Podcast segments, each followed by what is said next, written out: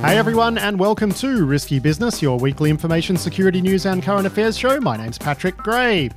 This week's show is brought to you by Red Canary, and uh, Red Canary's Adam Mashinchi and Brian Donohue will be along in this week's sponsor interview to talk about Atomic Red Team, the open source uh, adversary emulation framework that uh, Red Canary helps to maintain.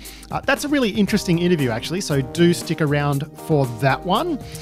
Now, of course, Adam Boileau isn't with us today. He was supposed to be travelling to B-Sides Cheltenham, but unfortunately, he has COVID, so he is not going anywhere. Uh, and uh, yeah, obviously, he is sick, so he can't be with us today. Adam, if you're listening, get well soon, my friend. Uh, but yes, his colleague Mark Piper is filling in for him today.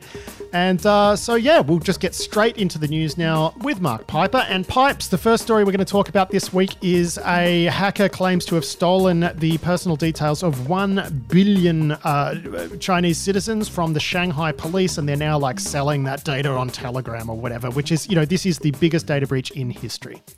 Yeah, that's correct. A uh, user by the name of China Dan uh, within the last week appeared on the breach forums offering up 23 terabytes of um, data, so a billion records from the Shanghai National Police, um, which included names, address, birthplaces, national IDs, phone numbers, you know, all, all of the things you'd, you'd sort of expect from a, a law enforcement database in the Chinese um, region of Shanghai.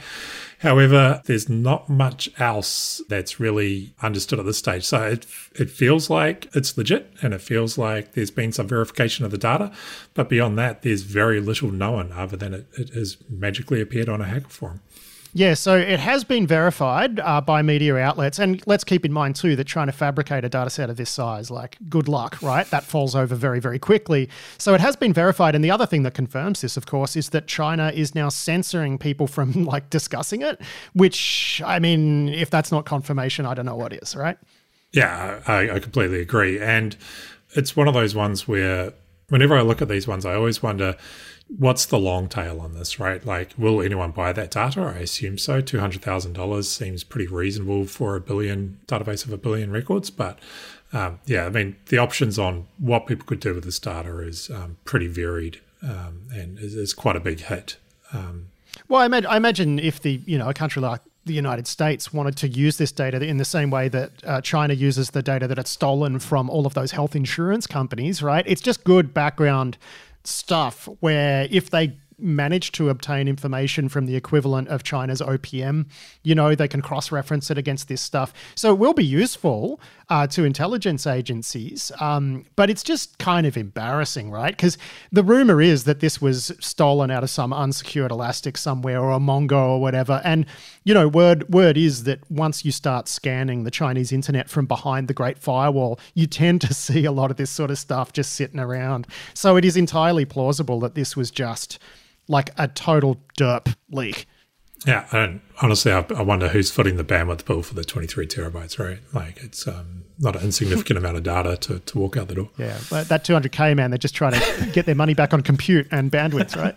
Uh, staying with China, and there was a great report from uh, the Financial Times, which has been uh, reposted on Ars Technica, uh, thankfully, because they don't paywall it. But uh, it looks like uh, APT 40 uh, the Chinese espionage crew actually stood up a front company and was recruiting Chinese students to work as translators. It's, you know, so that they could translate stolen material it is interesting this because as this story points out a lot of those students the reason they were learning uh, the english language is so that they could one day work abroad which obviously working for this front company would um, would probably be an impediment to them doing that in the future. An impediment indeed. And um, i have to admit when i read this article i wasn't that surprised. If you think of you know, the terabytes a day being stolen via various, you know, advanced persistent threats based out of China, that data is going somewhere and it's going for a reason. And at some point, you know, if you look at it, the, the APT part's the tip of the iceberg. Like the rest of the intelligence apparatus has to try to make sense of that data.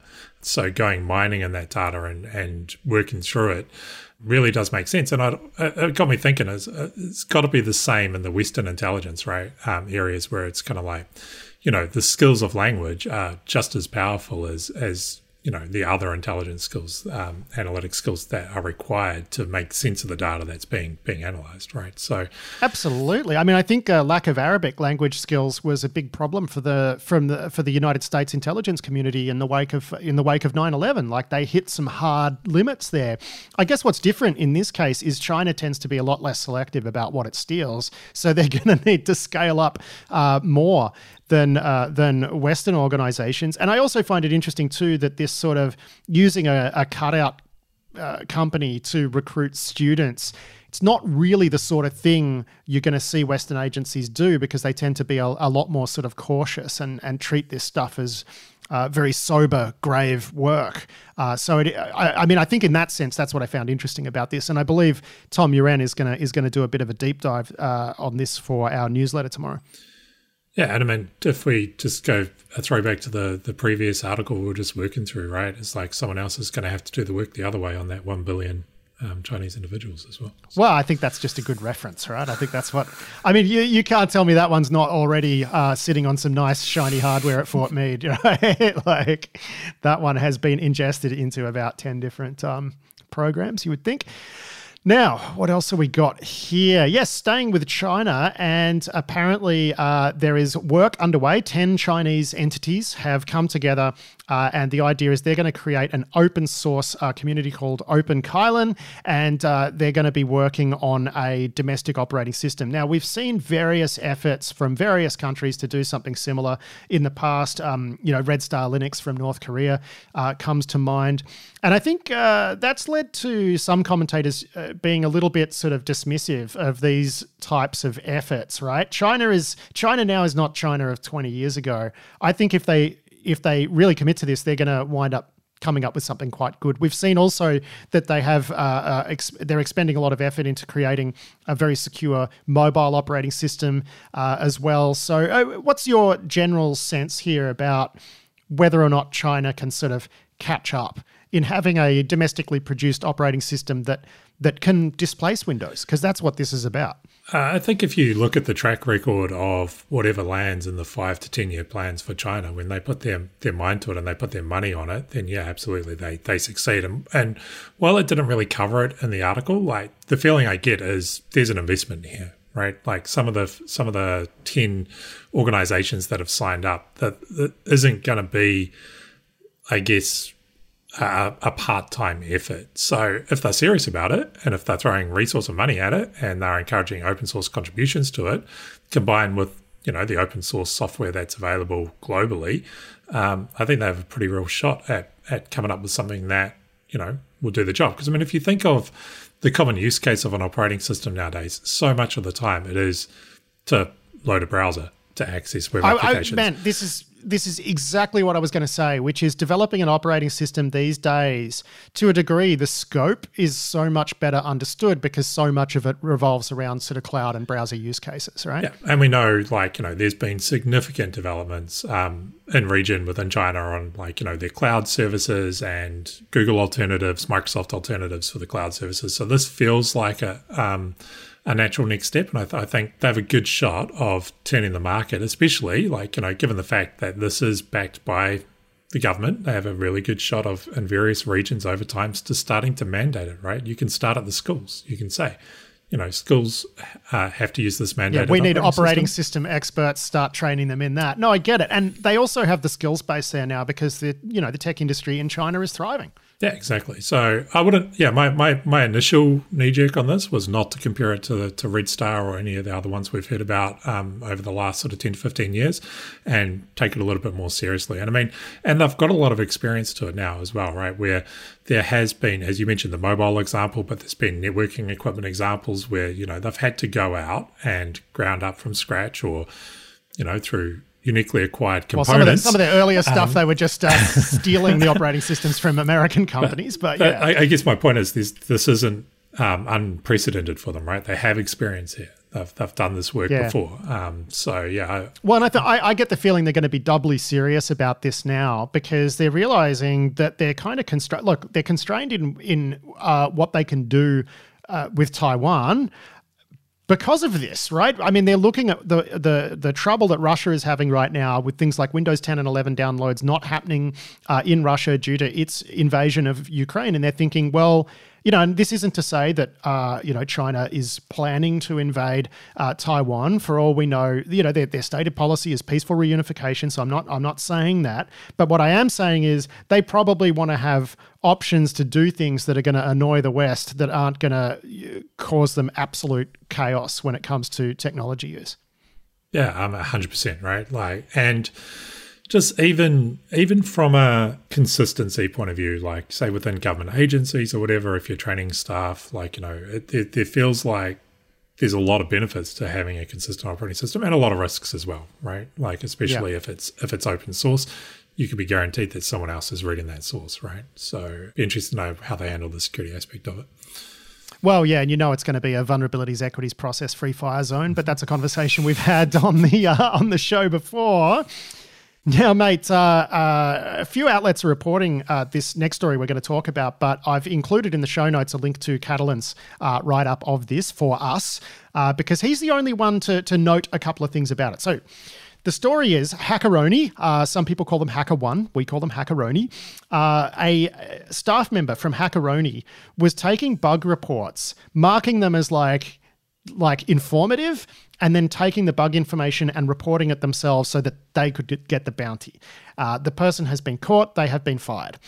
What's interesting though, and as I say, Catalin is the only one who's noticed uh, this and reported on it uh, uh, in our in our coverage, is that people were complaining, people were claiming this was happening like three years ago, right? And we're just seeing action taken against someone doing this now. So, my question is I wonder how prevalent this actually is and what the bug bounty platforms can do about this when they've got rogue moderators.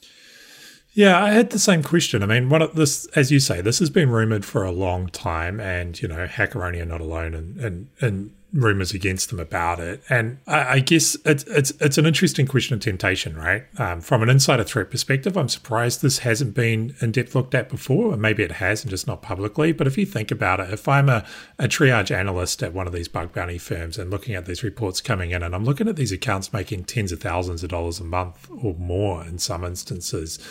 Um, compared to my my day to day salary, there's an incentive there. There's a there's a temptation there that I think a lot of people um, uh, would would consider. And what was surprising to me was, as Catalin points out, right, like there was the initial skepticism um, when the report came through from the customer as to like how is this not the same report? Yeah. And I do wonder how many times that has occurred and it's been been called a, a, a duplicate or a collision or you know, um, and and what's not disclosed in the the um, the report from Chris Evans and the team at Hack HackerOne is when the customer challenged their initial dismissal, what did they provide that made it so clear cut that this is at this required full investigation because their timeline, which is transparent and that is awesome, but their timeline is really fast, right? Their timeline is we've confirmed this requires investigation, and then they have to go through the process of have we been compromised? Was it an insider threat? Was something else going on?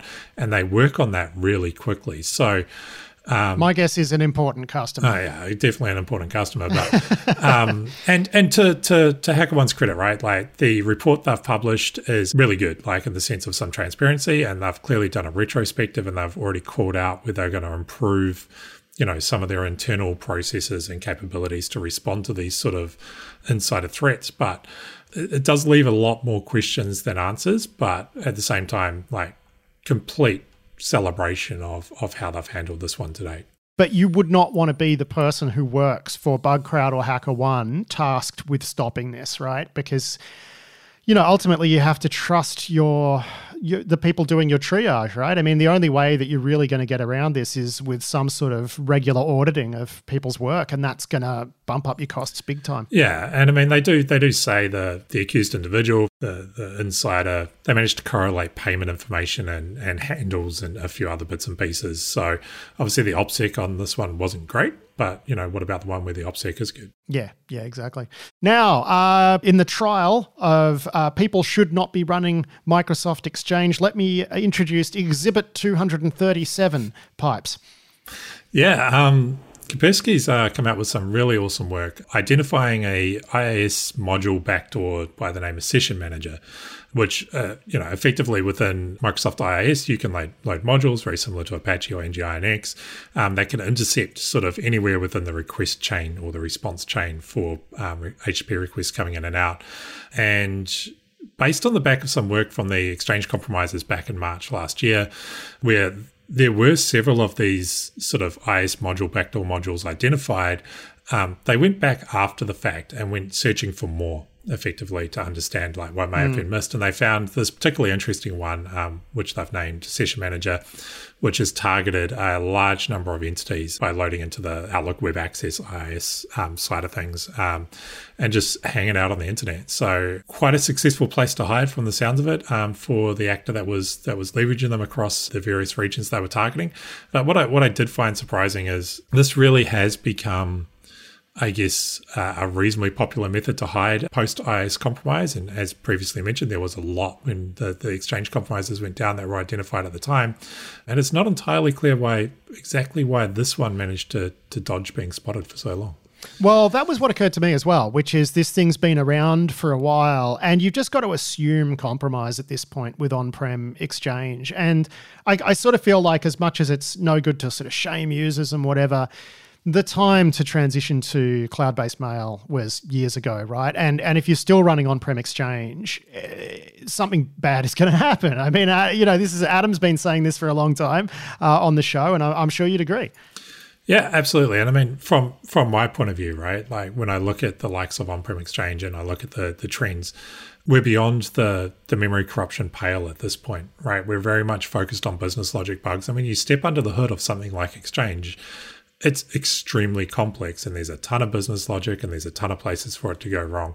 And when exploitation of those sort of bugs occur, there's a ton of ways that it's not immediately obvious. Um, and, and I think that's that's the trend we're going to keep seeing over the coming coming months, if not years. Now, this week, it wasn't just someone from HackerOne who got caught with their hands in the cookie jar. A military court in Moscow has arrested Dmitry Demin, a lieutenant colonel of the FSB, uh, because he was apparently stealing cryptocurrency from a hacker. Rot yeah, um, they they say in the Samara region, uh, he had run a number of operations and arrests, and there was some Bitcoin went missing. And he said that he had run the investigation, and when they went and investigated further, they found that he himself had in fact stolen the Bitcoin. Uh, so they arrested him um, and carried him away. And I, I mean, mean, we, we saw this with a federal investigator during the uh, Silk Road stuff as well. There was an American investigator who wound up going to prison for stealing Bitcoin. You know, they yeah. just can't they can't resist. It was the U.S. Uh, Secret Service, I believe back in, oh, yeah. I say, uh, I don't. Sorry, I, I don't can't remember either. It was yeah, a while it was, ago. It was the U.S. Secret Service. Yep, and he, he same deal. It was he had the the chain of custody for the evidence at the time, I believe. So universal pattern, I guess.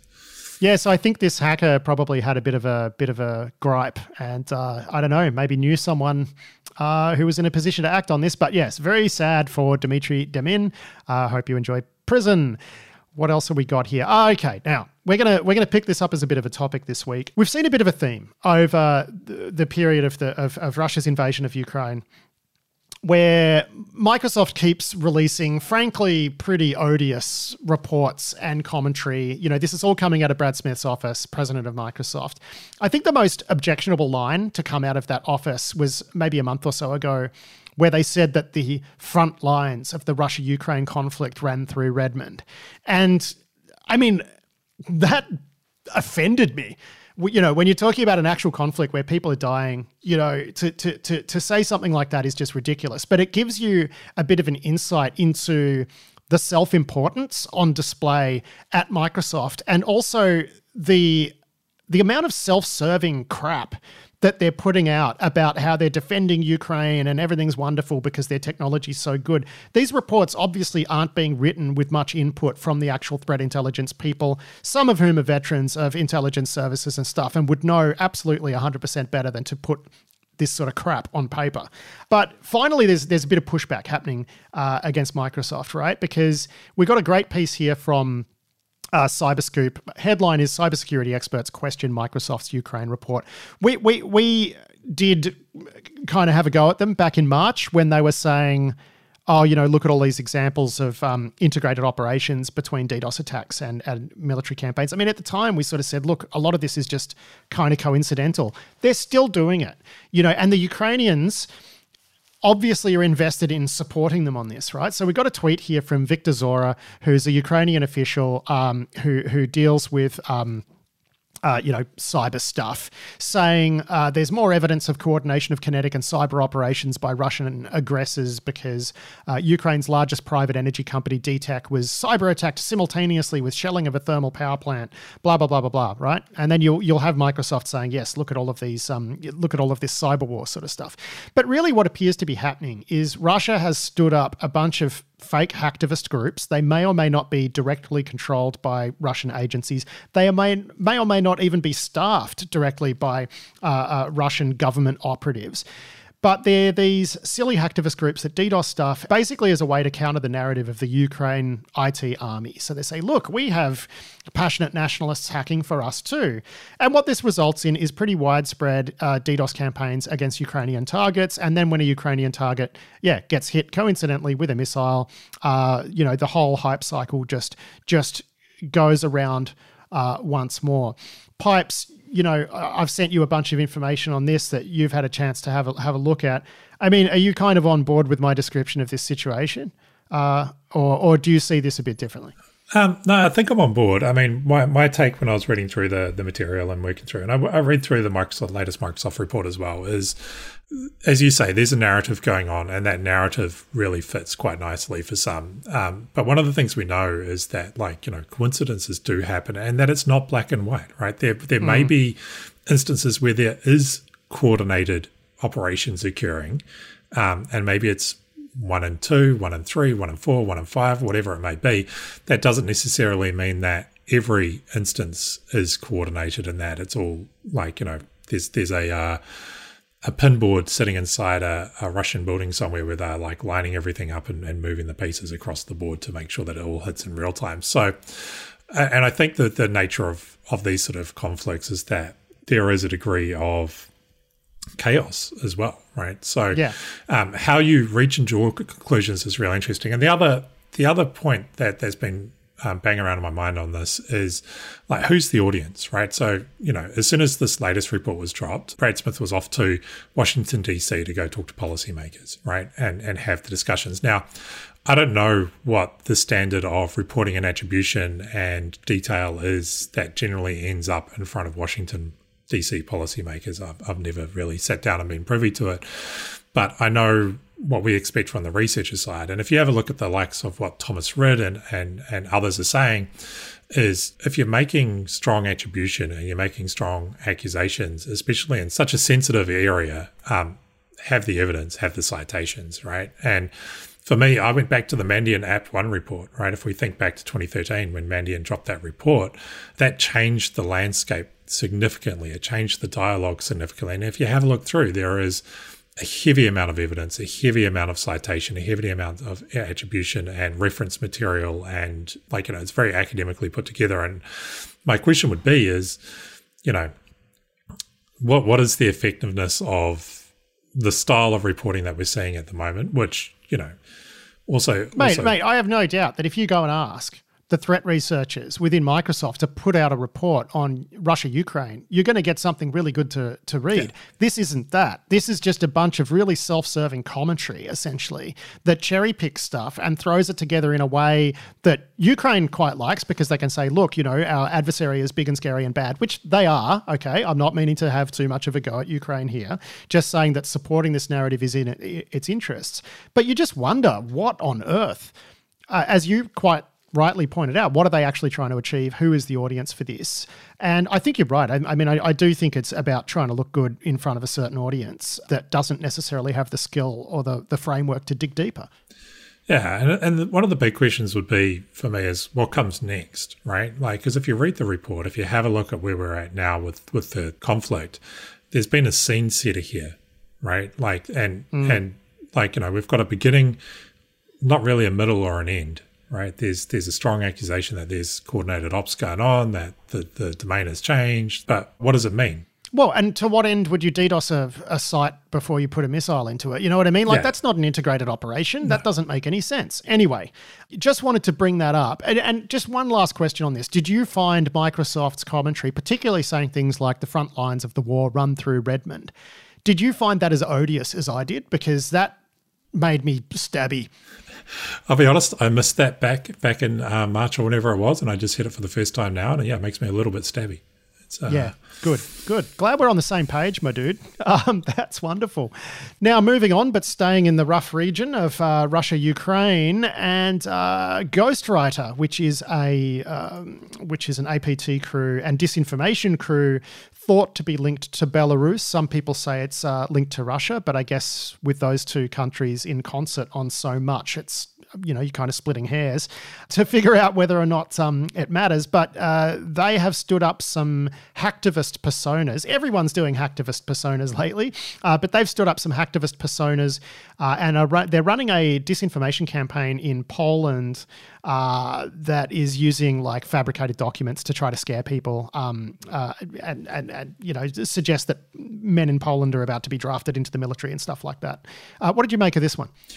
Um, my takeaway from this one was how good we're getting at spotting and tracking disinformation campaigns. If you'd asked me two years ago if I'd be reading such a detailed report around not only what the campaigns are, how they've been put together, and their effectiveness and target audience and, and distribution, I would have said, I don't really see it, right? Like, and nowadays it's it's become pretty commonplace. So, I think overall with Ghostwriter um, and and the other similar ones we've seen, um, what's pleasing me the most is how quickly we are tracking them, right? Yeah. Um, and and being able to to to cut it off. And I have no doubt in my mind that um, you know, if we if we look at these situations where it's popping up, like say in Belarus and, and various other areas, if we didn't have the ability to track and enable people to make an informed decision based on that information, it would be really interesting to know how effective it really, the overall effectiveness of it in, in total. I think it's still interesting to, to to ponder the effectiveness of this stuff, even though to you and me, like Tom made this point on the Seriously Risky Business podcast last week, right? The other podcast that I'm doing at the moment. And,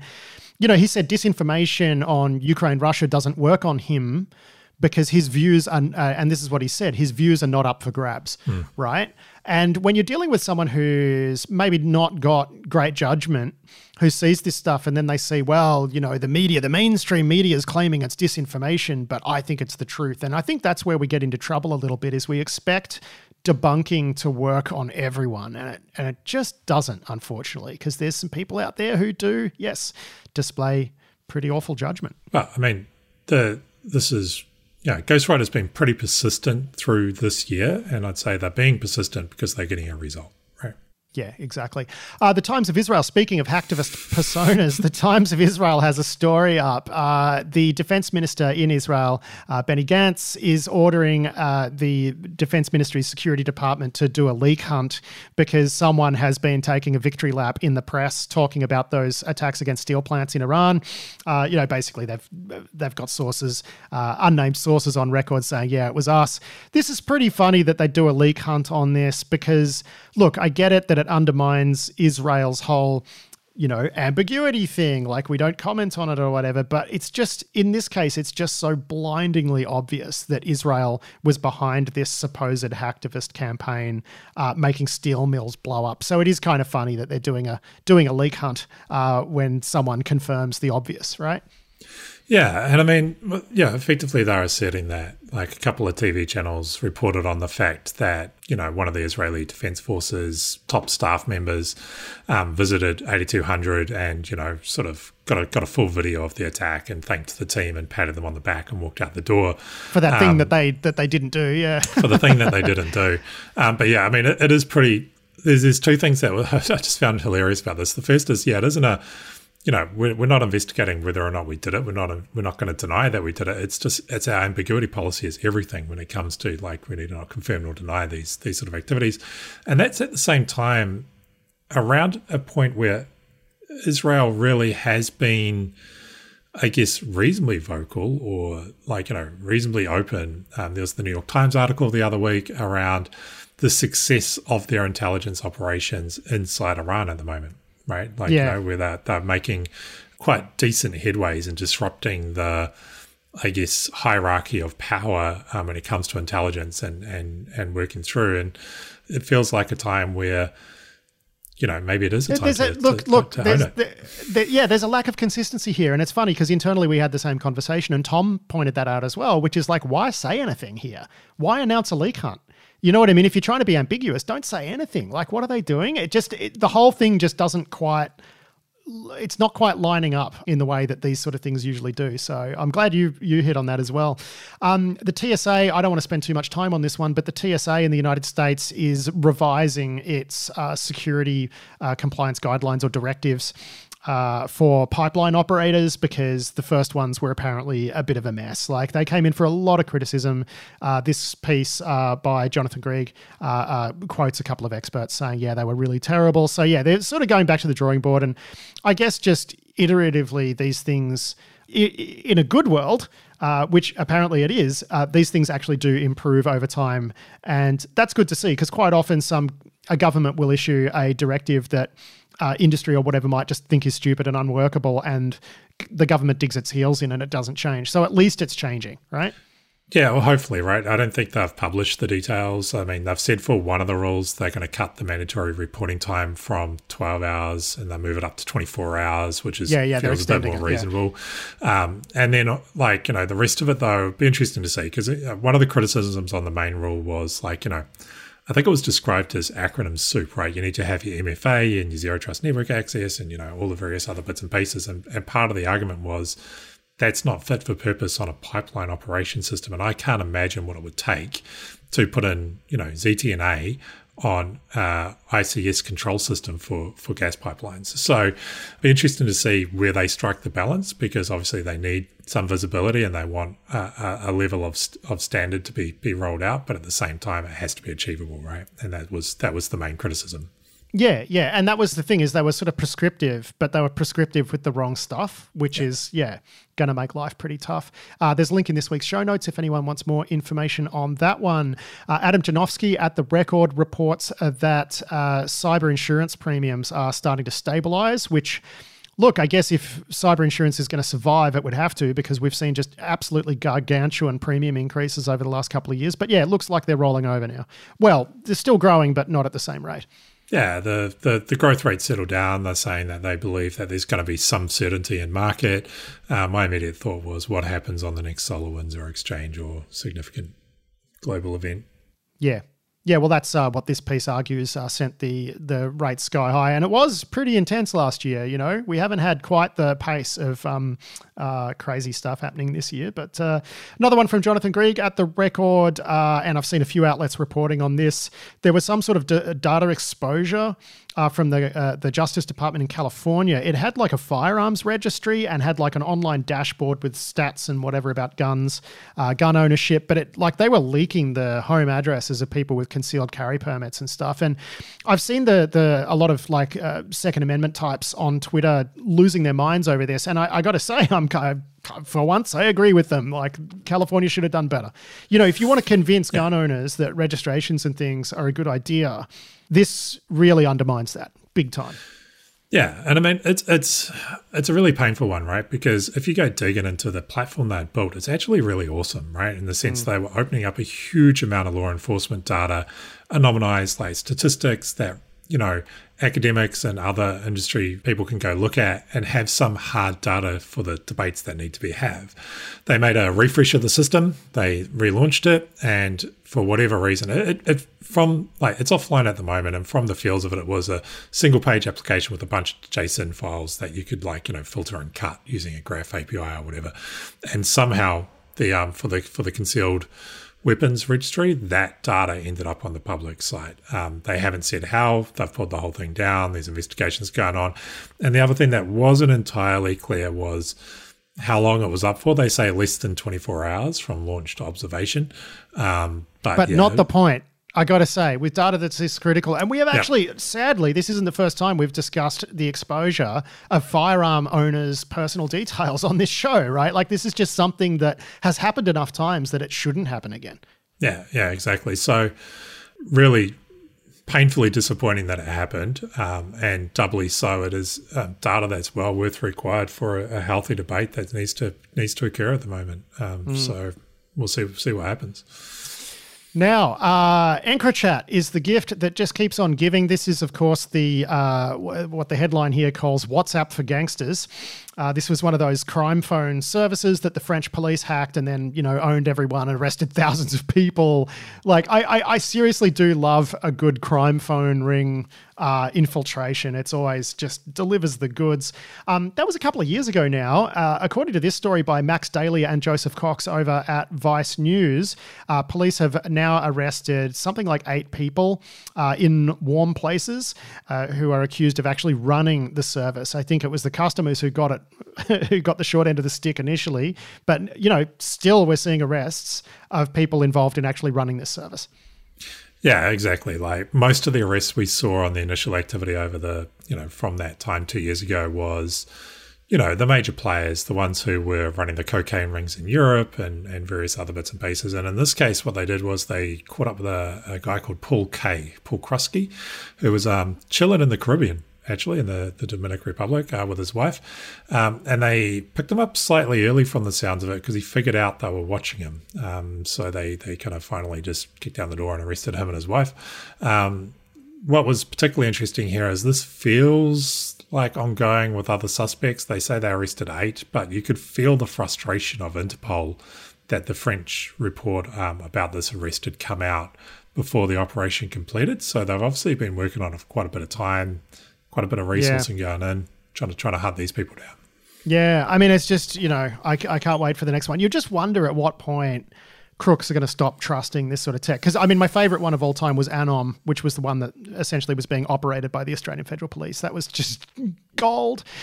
So funny. Australian Federal Police and FBI, I should say. Um, what do we got? A couple of ransomware incidents here. We don't really need to talk about them. They're just kind of the most notable. Uh, this week, the publishing company Macmillan uh, can't process orders due to a ransomware attack. Uh, and we've got some labor departments and related agencies in multiple states in the United States, nine states, are unable to uh, operate their services due to some sort of uh, cyber incident, which is presumably ransomware. I mean, you know, this is the sort of thing that would have been absolutely massive news five years ago, and now it's just routine. It's sad, isn't it?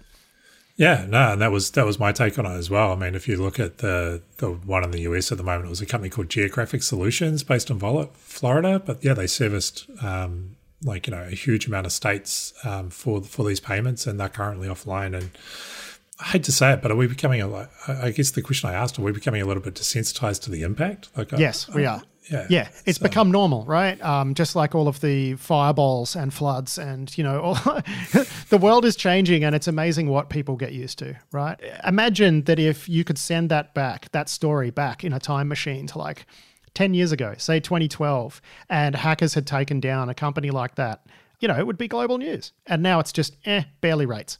Yeah, it was uh, filed just under security on NBC News. Yeah, that one from Kevin Collier. Yeah. Yeah. Um, what do we got? Martin Matishak at The Record has reported that NIST has selected a bunch of uh, the first group of quantum resistant uh, uh, algorithms, right, for standardization. Uh, the only reason I mention this, this has been in the works for a long time, uh, but now all of the academics, I'm just hearing about this in Slack now, a lot of the academics in um, you know, crypto academics are having basically a knife fight over this, which is kind of what you'd expect, right? Yeah, I mean it's it's everything bleeding edge crypto, right? Which is like the only people who can make sense about it are fighting each other about it. And, yeah. But I mean, yeah, I'm, I'm sure there is a time back in the day when, you know, someone was sitting around pointing out that we need RSA and everyone was asking why, right? Yeah. Like, so I guess you just got to have a little bit of faith that time will move on. And if you look at, you know, where we are with, with quantum computing, it's, it's actually getting reasonably difficult to stay up to pace of the developments that are going on there and the investments going on there. So it does feel like probably, you know, at some point overnight we'll suddenly be faced with the dilemma of of securing quantum computing and quantum encryption and well, might as well start somewhere. Yeah, well, that's it. I mean, the best time to switch to quantum-resistant algorithms was probably like ten years ago. But um, uh, there is actually there are actually some people using sort of pre-standardized um, quantum-resistant algorithms as like a second uh, as, a, as like a second encryption layer just in case, right? Uh, Senetas do that on some of their gear, which I find pretty interesting. But yeah, anyway, uh, this one I just included because it's funny. Uh, it's a report from Adam Bannister from the Daily Swig. I'll give you the headline UnRAR path traversal flaw can lead to RCE in Zimbra. And this is that classic archiver bug where you can control the directory to which your files are extracted. You can override important stuff, get execution. It's just, I, I just can't believe we still see this bug. Because, I yeah. mean, this still now, this is like a, what, 30 year old type of bug? Easily. I mean, the thing, the thing I liked about this, though, was the vector, right? Like, is the classic vector of to analyze the attachment in the email, we need to unpack the attachment from the email, which is means that you can deliver this through email. But um, I, I have to admit, I, I, still have a conundrum whenever it comes to, to Zimbra, as I, I, don't think I've ever seen it in use in the wild, and yet it, it shows up in the headlines the every now and then. Yeah. Yeah. I got to admit, too, I had a moment with your Kiwi accent there, my friend, because I was wondering who Victor was. Um, but anyway, um, uh, just a fun one here. A Dutch university, uh, Maastricht University uh, in the Netherlands, uh, paid a ransom in 2019 uh, in Bitcoin after being uh, it was either uh, data theft or or um, or ransomware, one of the two. Uh, so they paid a big ransom, but then the cryptocurrency was seized, and they're about to get it back, and now it's worth a lot more. So they're actually getting a payday out of that. So that's nice.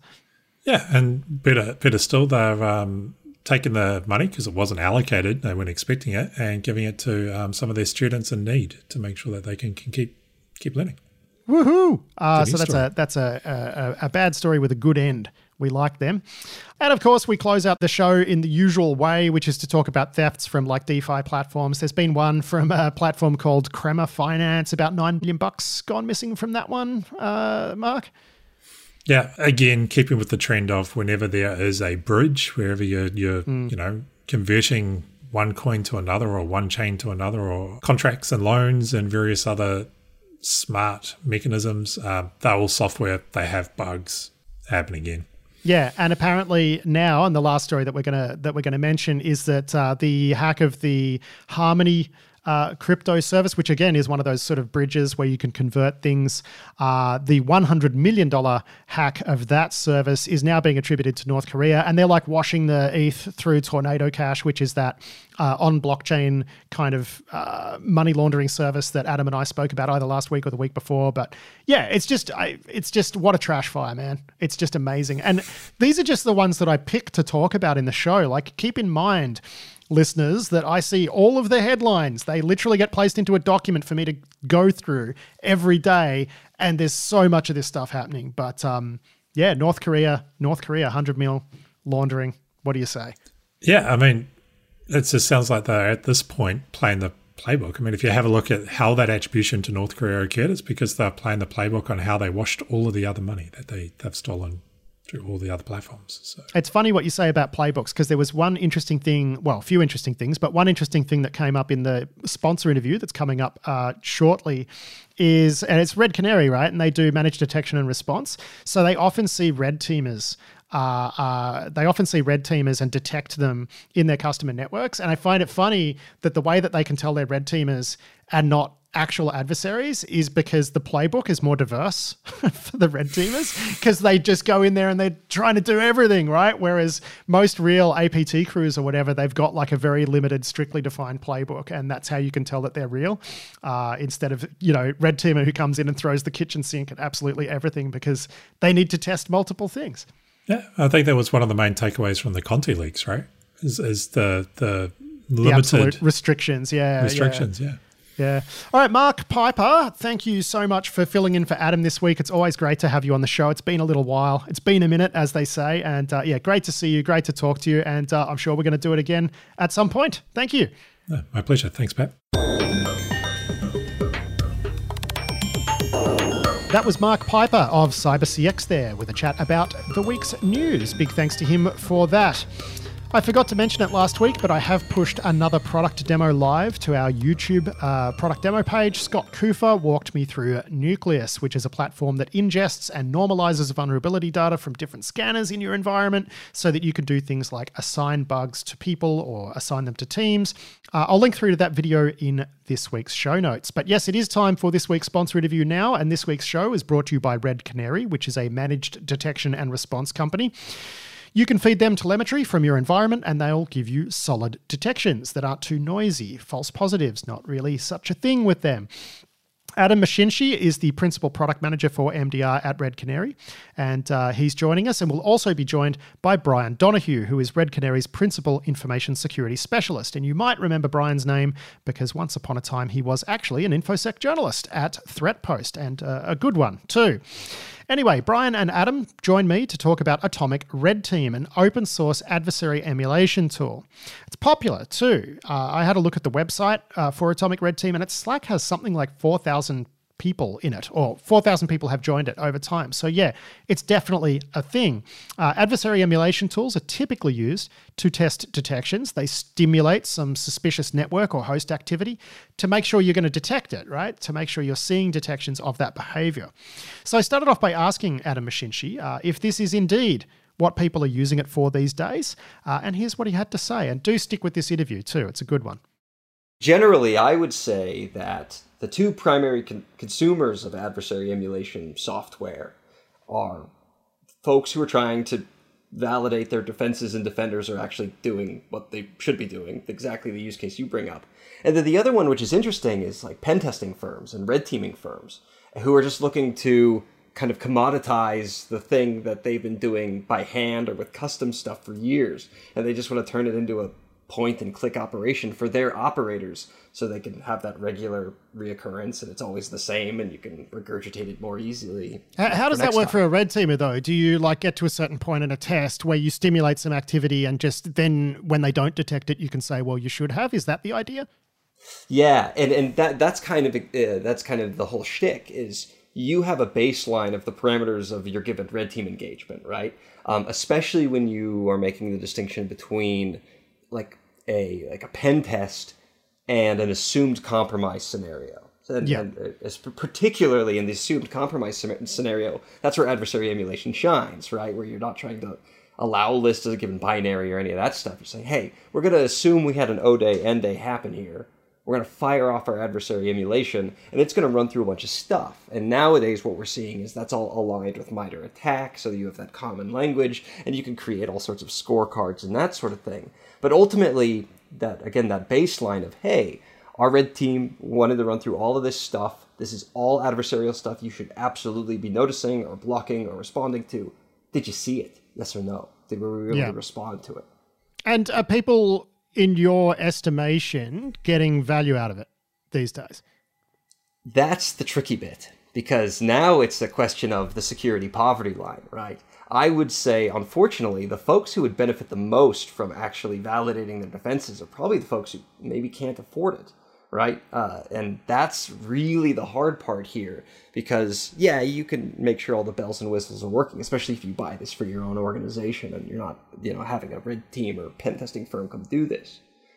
But if you have this and you, you know, fire adversary emulation stuff against yourself, but have no idea how to remediate any of the stuff it's able to do or build the alerting you need to catch this stuff, well, then now what? And you're trapped in the now what problem. Adversary emulation is really good at exposing the stuff you should see, but it's not super great at telling you how what you, you need to get to see it. Yeah, yeah, no, that makes sense. I mean, uh, so I guess what you're saying is it's still a tool for the security 1%, right? That's, I mean, traditionally, yeah, I would say that's spot on because most other folks won't know what to do with its results unless it's at the hands of a, you know a red teaming firm who use it as a way to automate that side of the show, but then it can also provide the remediation steps as you know another service or what have you. But yeah, security one percent. I think that hits the nail on the head for most it, folks using adversary emulation. Brian Brian Donohue is also with us, and he wants to say something here. and speaking of the security one percent, so we were at RSA, like whenever RSA was, right? And I was talking to um, one of the maintainers of Atomic Red Team, which is this free adversary emulation library we help maintain. And uh, she was explaining how her security team uses it, and they basically have a set list of these atomic tests that they run, you know, every couple of weeks, and they just look at the output, right? So like we did a change, we did a build change, we run it again, like did we detect all the same things? And they also look at what they didn't detect, and they use it to go and build out new detection analytics, right? So like run the same thing over and over again, look at your gaps, go and fill them, but like I, like to get to that level of sophistication, you have to be so organized about security. You have to have such good optics and such good visibility. It's just really tricky to do, and have an enormous team of people who can dedicate time to this. Yeah, so I mean, I'm I'm curious to get your perspective on this because I know Red Canary is used by the security one percent, but is that your entire? You know, what proportion of your customer base is the security one percent? Small i would say actually. A pretty pretty small percentage of them are like really really top end sophisticated. I i, I don't know exactly like I, I couldn't tell you off the top of my head but i think most of the people that are customers of us at this point like we have a bunch of big enterprises but a lot of it's like mid-market folks. Yeah. Um, so like yeah it's people who want to out who basically just want to outsource their detection uh, and go work on other problems so, Adam, let me just ask you this because you actually worked in the threat emulation uh, industry before you uh, before you came over to Red Canary, and now you help to maintain this thing called Atomic Red Team. Like, why is it that Red Canary is is um, helping to maintain some open source uh, threat emulation stuff? Yeah, I love that question. Red Canary is kind of an an interesting organization in that there's kind of broadly speaking four departments at Red Canary. There's operations, which is like you know HR and talent and IT. Then there's product, which is you know product and engineering, the stuff that Red Canary builds that people buy. Uh, then there's sales, you know, marketing, sales, as you would expect. But then there's this fourth department at Red Canary, which is the community team. And the community team doesn't have any sort of revenue goals or anything that's tied to money. It's just do the most good and provide the most impact for the industry. And so there's all this stuff that the community team builds and maintains and provides to the, the world just because it's good. And mm. it's not tied to any sort of revenue goals or lead generation or anything like that. And and that uh, atomic red team is under the auspices of that. So is, is the goal with atomic red team to try and turn it into something that's maybe more useful to people who aren't in the security 1% Absolutely, and that's what's cool about it. uh, Atomic Red Team, though it was created by Red Canary and it's maintained under the banner of Red Canary Things, that thing is driven almost entirely by the community. Like strangers on the internet are the folks who are committing new tests to Atomic Red Team constantly, um, and it's it's awesome to see the group of maintainers. I think only one of the Atomic Red Team open source maintainers it works for Red Canary. All the rest are folks out in the industry who just are happy to commit some time and energy to a thing that has value to them. But isn't, awesome. isn't the problem though like still the so what, right? Like even if you've got some free tooling, you stimulate some stuff that should be observed by your tools, you don't see it, like then then you're still back at the so what problem, right? Yeah, but the nice thing is, is like, say we go with the standard use case of, hey, you just want to make sure that light that is supposed to blink when bad stuff happens is actually going to blink when bad stuff happens. Atomic Red Team is an open source thing that provides you that, and you don't have to go buy one of these adversary emulation things, even if they're commoditized or not. You don't actually have to go purchase a thing you just have a library of stuff that you could even as simply as copy and paste out of. So, yeah. so I, I, think what you're getting at here is Atomic Red Team can be used for the most basic use case, which is that mic check, which is is this thing on, right? Bingo. Yeah. Which is yeah. which is why they created it to begin with, right? Like the problem that we were running into, we I wasn't here at the time, but the problem Red Canary was running into in the early days was like they would be talking to a prospect and they would, you know, get into a proof of concept and the, the prospect would go and, you know, download malware from VirusTotal and they would be like, my antivirus blocked it. What the heck does Red Canary even do?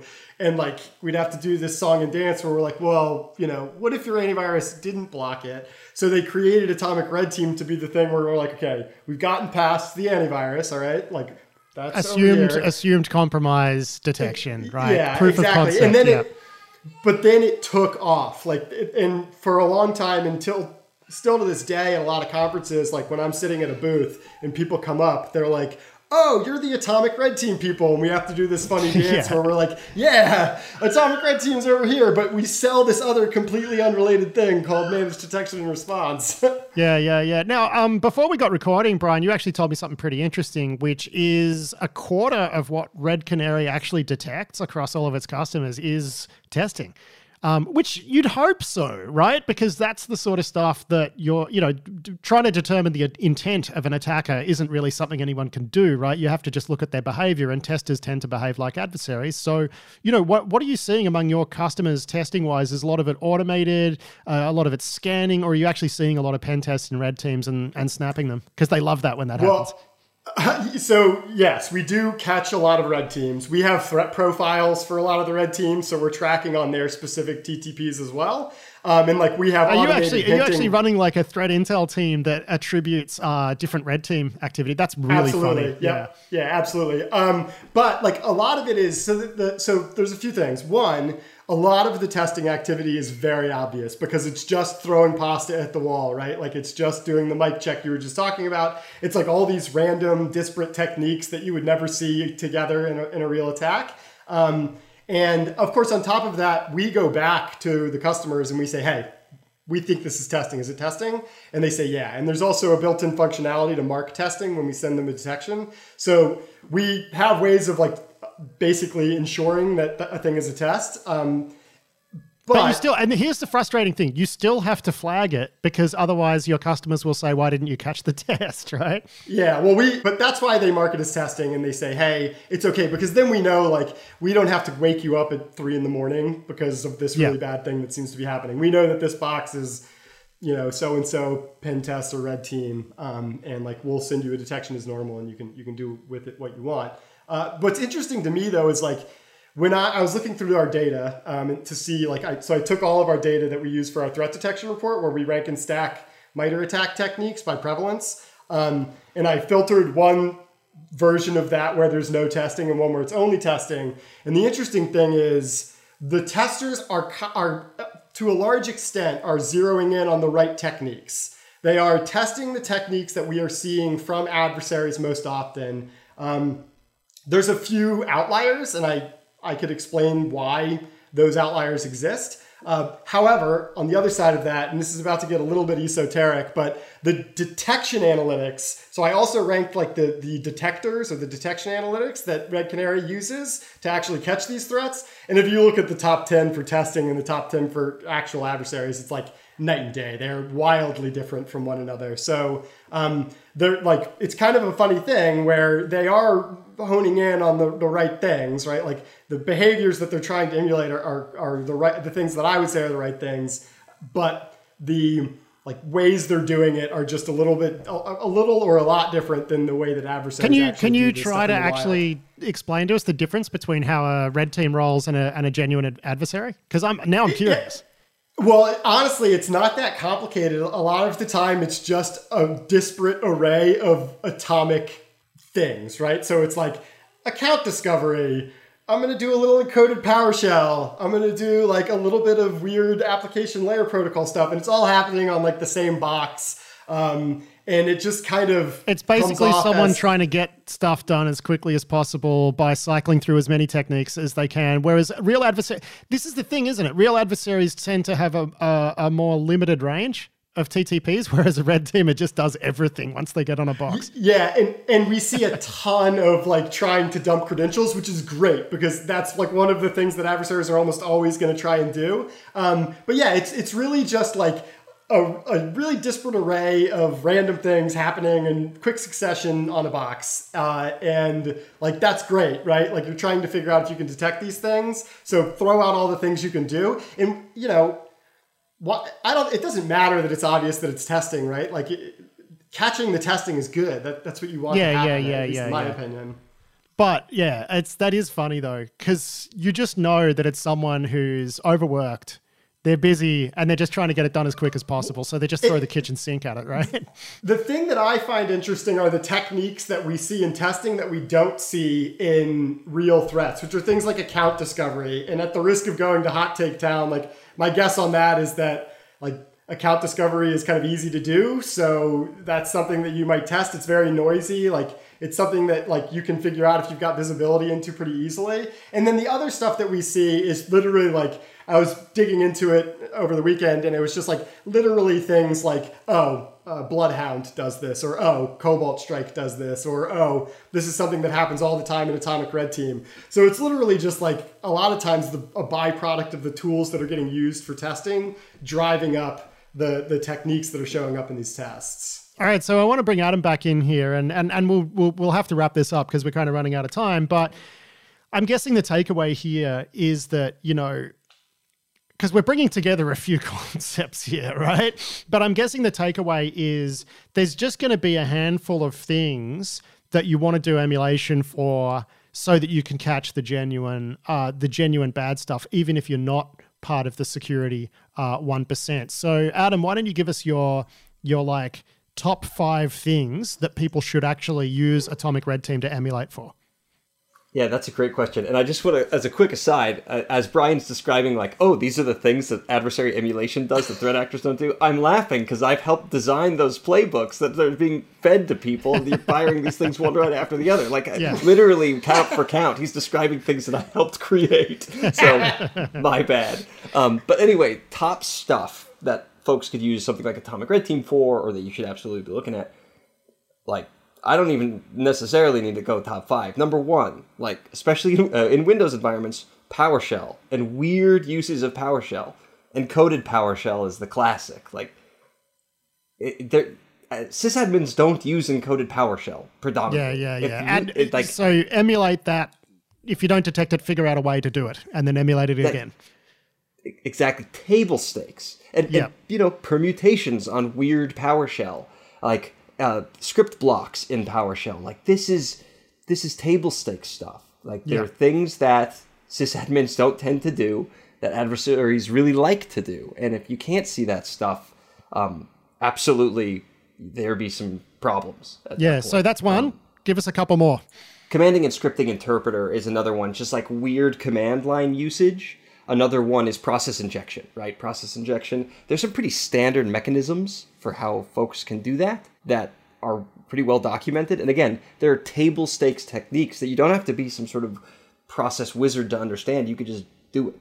Um, now, are there, are, there, are there, atomic red team forums and groups and things like that where people can go and get you know uh, get acquainted? Absolutely. There's a, in fact there's a whole Slack channel of just Atomic Red Team stuff where you can chat with the maintainers and have Q and A, and it's all in there. So you know, the plug atomicredteam.io it walks you through all this stuff. There's documentation there, links to all the repos, it gets you to the Slack. There's a newsletter, the whole thing. And, and what's nice is is it, we want this to be turnkey. People should just be able to absorb this stuff, and even in a copy and paste scenario, like try out. Do you notice OS credential dumping as a thing? Well, mm. here's a thing you could copy and paste to see if you'd notice that. I, I would add one thing to that, and while we're on the sorry to shamelessly plug, but the the threat detection. So the the Atomic Red Team is mapped to MITRE ATT&CK, and so is the threat detection report. So like if you look at our top 10 list of the techniques we observed most often in customer environments, like if I were getting started with Atomic Red Team, I would just look at that list and then go over to Atomic Red Team and be like, "Oh, number one's PowerShell. I'm going to go run PowerShell." Yeah, yeah. Tests. I mean, oh. but this is this is why we love MITRE ATT&CK, right? Like that's the that's the yeah. the whole point. All right, Brian Donohue, Adam Mashinchi, thank you so much for joining me to talk through all of that. I think that was really interesting, and I think a bunch of the listeners are going to go check out Atomic Red Team because, hey, why not? It's free and it's useful, and uh, we love that. So uh, thanks again, guys. Yeah, thanks for having me on. Yeah, thank you. That was Adam Mashinchi and Brian Donohue of Red Canary there. Big thanks to them for that. Big thanks also to Mark Piper for filling in for Adam this week. And that is it for this week's show. I'll be back in a couple of days with an episode of Seriously Risky Business with Tom Uren. Uh, don't forget that one is published to our other podcast feed. Uh, you can find that one by searching for Risky Business News uh, in your podcatcher. But until then, I've been Patrick Gray. Thanks for listening.